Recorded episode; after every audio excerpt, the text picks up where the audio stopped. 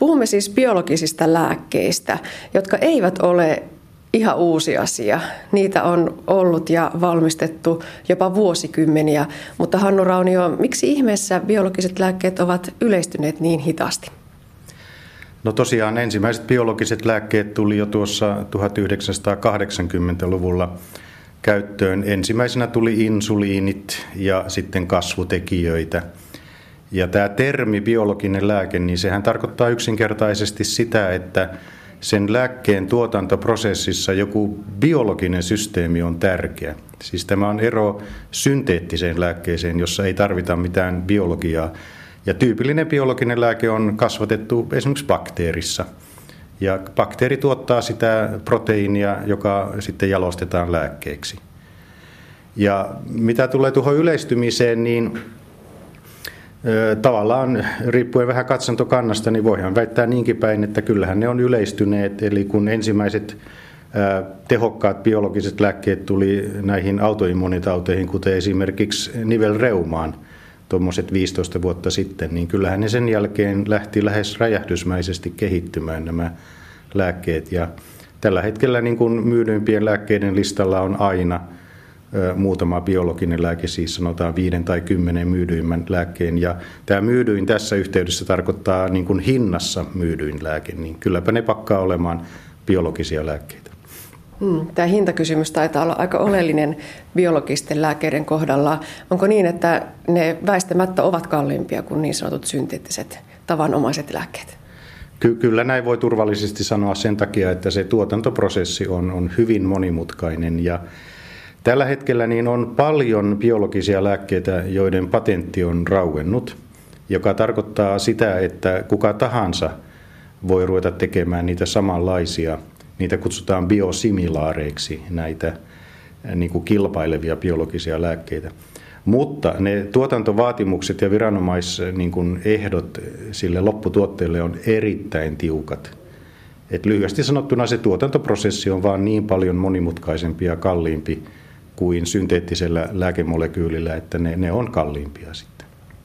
No johtuuko se tämän tuotantoprosessin monimutkaisuus siitä biologisesta osuudesta, että siinä tosiaan täytyy olla se bakteeri tai virus tai hiiva tai joku muu pohjana? Nimenomaan, ja, ja koska siinä on niin biologinen komponentti tai, tai tämmöinen rakentaja mukana, niin, niin ne systeemit, joilla varmistetaan, että sieltä tulee tasalaatuista tavaraa ja vielä ne jatkojalostukset, niin ne, ne on todella monimutkaisia ja, ja, ja niin kuin laadun tarkkailua ja kaikkea muuta vaativia prosesseja, että siitä se hinta muodostuu. Ja tietenkin ainahan uudet lääkkeet, olipa se minkälainen lääke tahansa, niin aina uusi lääke on kalliimpi kuin se vanha koska lääkefirmat sitten haluaa takaisin ne, ne kehittelykustannukset sitten myyntihinnassa. No tarvitaanko siihen geeniteknologiaa? Olenko oikeassa, että se on se geeniteknologian menetelmä, jolla näitä biologisia lääkkeitä tehdään? No nimenomaan se on se avainsana ja ensimmäiset biolääkkeet, jotka tuli markkinoille, niin oli nimenomaan sellaisia, että bakteeriin laitettiin ihmisen insuliinia tuottava geeni, siis ihmisen geenejä bakteereihin ja bakteerit sitten uskollisesti tuotti sitä ihmisen proteiinia eli insuliinia, joka sitten puhdistettiin ja siitä tuli ensimmäiset biolääkkeet tällä tavalla. Hmm. No voiko sanoa, että tämä oli aika monen tieteellinen farmasia-alan läpimurto silloin aikana? Ehdottomasti tämä, tämä oli läpimurto ja, ja tuota, esimerkiksi insuliinimaailmassa niin sitä ennen käytettiin naudan ja sian insuliinia, jotka toimi ihan ok, mutta ne ei ollut niin kuin sataprosenttisesti ihmisen insuliini, vaikka hyvin lähellä olivatkin. Ja sitä kautta tuli jonkun verran ongelmia. Mutta sitten kun opittiin tuottamaan täsmälleen sataprosenttisesti ihmisen insuliinia, niin jäi monet tällaisista ongelmista, jotka liittyi eläininsuliineihin, jäi kokonaan pois. Ja tällä hetkellä ei käytännössä enää eläininsuliineja käytetä. Se on kaikki ihmis insuliinia, jotka on tuotettu bakteereissa. No mutta miksi me kehitämme näitä biologisia lääkkeitä? Miksi ne ovat parempia kuin ne niin sanotut perinteiset lääkkeet? No, no siinä taas tullaan tämmöiseen asiaan, että, että biologiset lääkkeet on yleensä niin sanottuja täsmälääkkeitä, joka tarkoittaa sitä, että parhain esimerkki on monoklonaalinen vasta-aine. Joka toimii sillä tavalla, että se vasta-aine hyökkää elimistössä vain yhtä rakennetta vastaan, esimerkiksi tulehduksen välittäjäainetta vastaan, ja se ei tee mitään muuta elimistössä. Ja, ja tämä täsmällinen vaikutusmekanismi niin, niin kuin mahdollistaa sen, että niitä lääkkeitä voidaan antaa isoja annoksia ja että ne ei tee niin kuin muuta ylimääräistä, joka voisi aiheuttaa haittavaikutuksia siellä elimistössä. Se, se on se avainsana siihen, että ne toimii niin hyvin. Ei kaikkiin tulehdustauteihin, mutta hyvin moniin, erittäin hyvin. No miten ihmeessä se lääkeaine osaa mennä juuri sinne oikeaan kohtaan, oikeaan kudokseen ja, ja nimenomaan niin, että koko muu keho säästyy lääkeaineelta? No eipä se osakkaan. Että kyllä se lääke laitetaan sillä tavalla elimistöön, että se menee kaikkialle elimistöön. Hyvin tyypillinen esimerkki on se, että reumapotilas menee poliklinikalle ja hänelle laitetaan suoraan laskimoon iso annos biolääkettä, joka sitten verenkierron mukana leviää ihan kaikkialle elimistöön. Ja sitä tarvitaan vain niissä tulehtuneissa kudoksissa, esimerkiksi reumapotilalla nivelissä. Tosin reuma on yleistauti, että siinä esimerkissä on ihan hyväkin, että se menee laajasti elimistöön. Mutta se ydin siihen täsmävaikutukseen on se, että vaikka se lääke menee niin kuin kaikkialle elimistöön myös sinne, missä sitä ei tarvita, niin se ei tee mitään siellä niin kuin muualla kuin siinä kohdekudoksessa. Et se, se on se niin kuin avainsana siihen täsmävaikutukseen.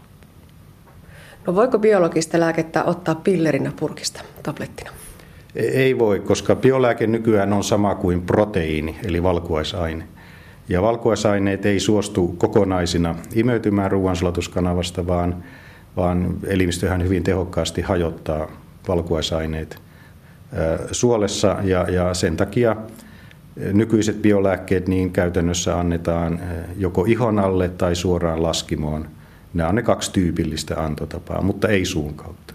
Mm. No onko siinä sitten se seuraava läpimurto, jota haetaan, että voitaisiin jonain päivänä kehittää tablettimuotoinen biologinen lääke?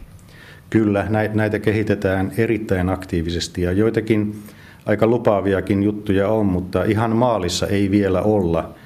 Ja toisaalta tämmöinen ihon alle pistely nykyisillä superohuilla neuloilla, niin se ei ole loppujen lopuksi kovin iso vaiva potilaalle, varsinkin kun sitä ei tarvitse monilla lääkkeillä tehdä joka päivä, vaan se voi tehdä kerran viikossa tai jopa harvemminkin.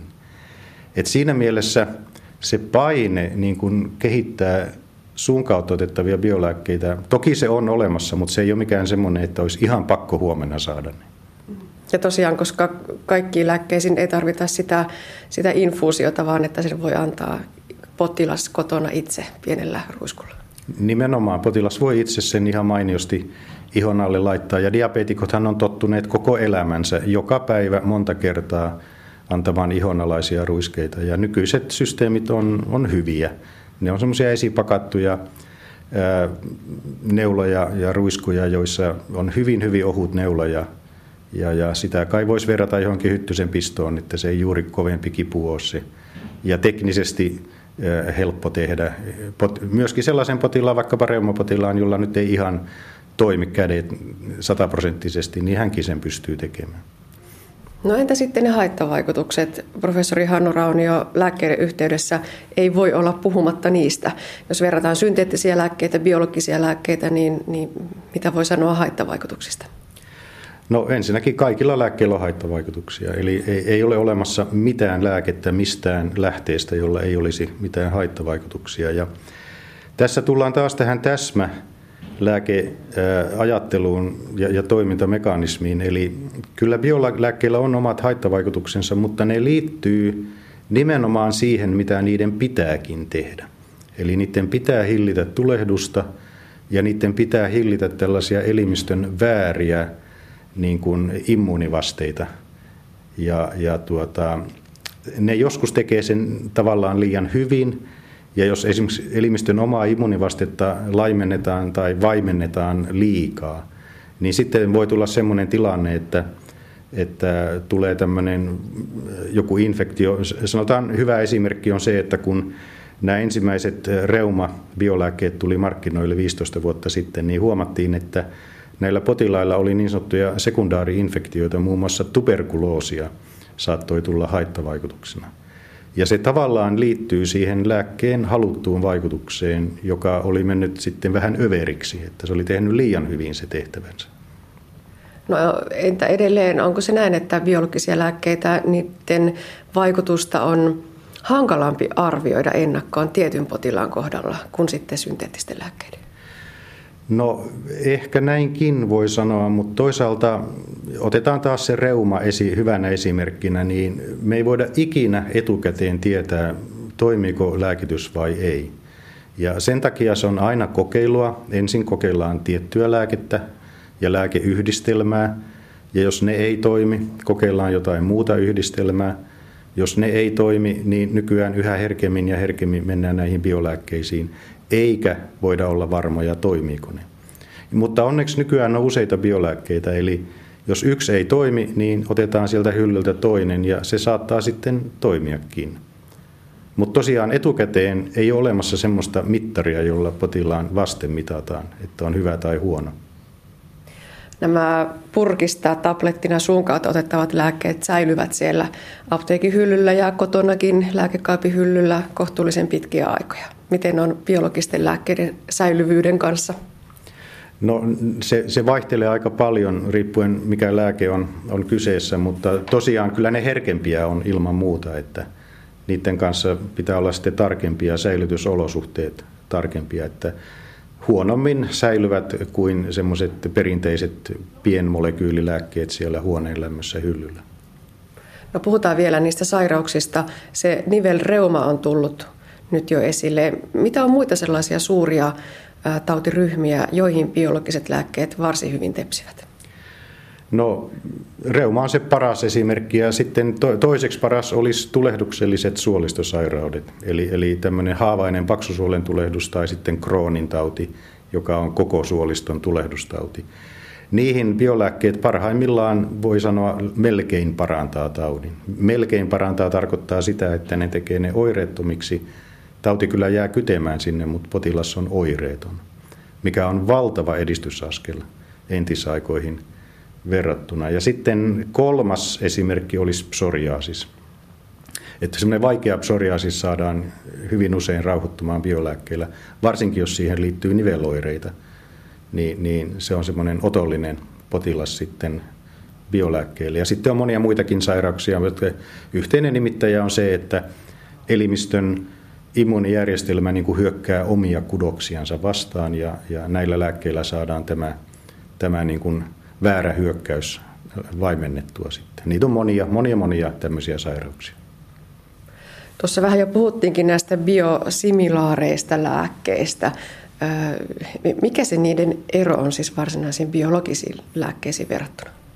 Ei mitään eroa. Se, se on semmoinen tekninen termi, joka tarkoittaa sitä, että kun biolääkkeen patentti on loppunut, niin sitten toinen firma voi ruveta kehittämään sitä samaa biolääkettä, mutta se menetelmä on väistämättä vähän erilainen, koska sitä menetelmää, millä alkuperäislääke tuotetaan, niin ei voi toistaa täysin sataprosenttisesti, vaan siihen tulee pieniä muutoksia.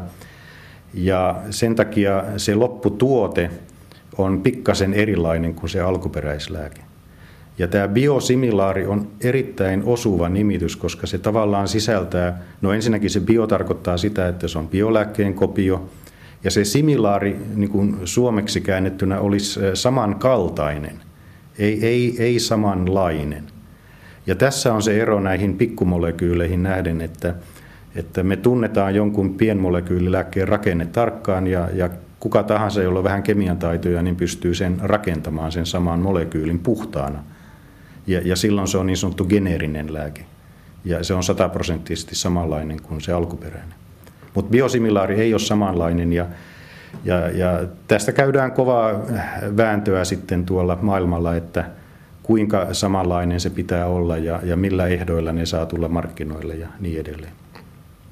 No, tällä hetkellä on arvioitu, että markkinoille tulevista lääkkeistä noin yksi kolmasosa olisi näitä biologisia lääkkeitä voiko ajatella, että se tästä merkittävästi vielä nousee vai, vai onko ne hyödyt tavallaan nyt jo löydetty? E, ei ole hyötyjä löydetty. Joissakin tilastoissa jopa puolet uusista lääkkeistä on biolääkkeitä ja, jostain näin semmoisen luvun, että noin tuhat biolääkettä on tällä hetkellä niin kuin kehitysputkessa. Et niitä on tulossa kovaa, kovaa, kovaa kyytiä ja on aika helppo ennustaa, että niiden osuus siitä kokonaismäärästä niin kuin on kasvuun päin mieluumminkin kuin laskemassa päin. Ja mahdollisuuksia on, on varsinkin tuolla syövänhoitopuolella on ihan, ihan loputtomasti. No lääketehtailla tutkimusaktiviteettia on ja, ja siihen on selvät syyt. Entä sitten yliopistotutkimuksessa? Miten merkittävä ja tärkeä biologiset lääkkeet on tutkimuspuolella? Ky- kyllähän ne toki on hyvin merkittävä, että Suomessakin pieneen maahan mahtuu aika monta tutkimusryhmää, jotka tutkii biolääkkeitä joltain näkökantilta. Täällä meidän organisaatiossa Kuopiossa niin tutkitaan niitä nimenomaan näitä erilaisia tapoja viedä se biolääke sinne haluttuun paikkaan elimistössä. Mutta Suomessa löytyy tutkimusaktiviteettia monella rintamalla. Mutta toki, toki tuota, nämä todella suuret pelaajat maailmalla, niin kuin Yhdysvallat, Kiina, Kiina ja Euroopan isot lääkeyritykset, niin he satsaa aivan valtavia summia näiden biolääkkeiden kehittämiseen. Ja, ja todellakin ne mahdollisuudet on, on rajattomat siellä, koska elimistössä on niin paljon erilaisia kohteita sairauksissa, joita vastaan kannattaa näillä biolääkkeillä sitten hyökätä.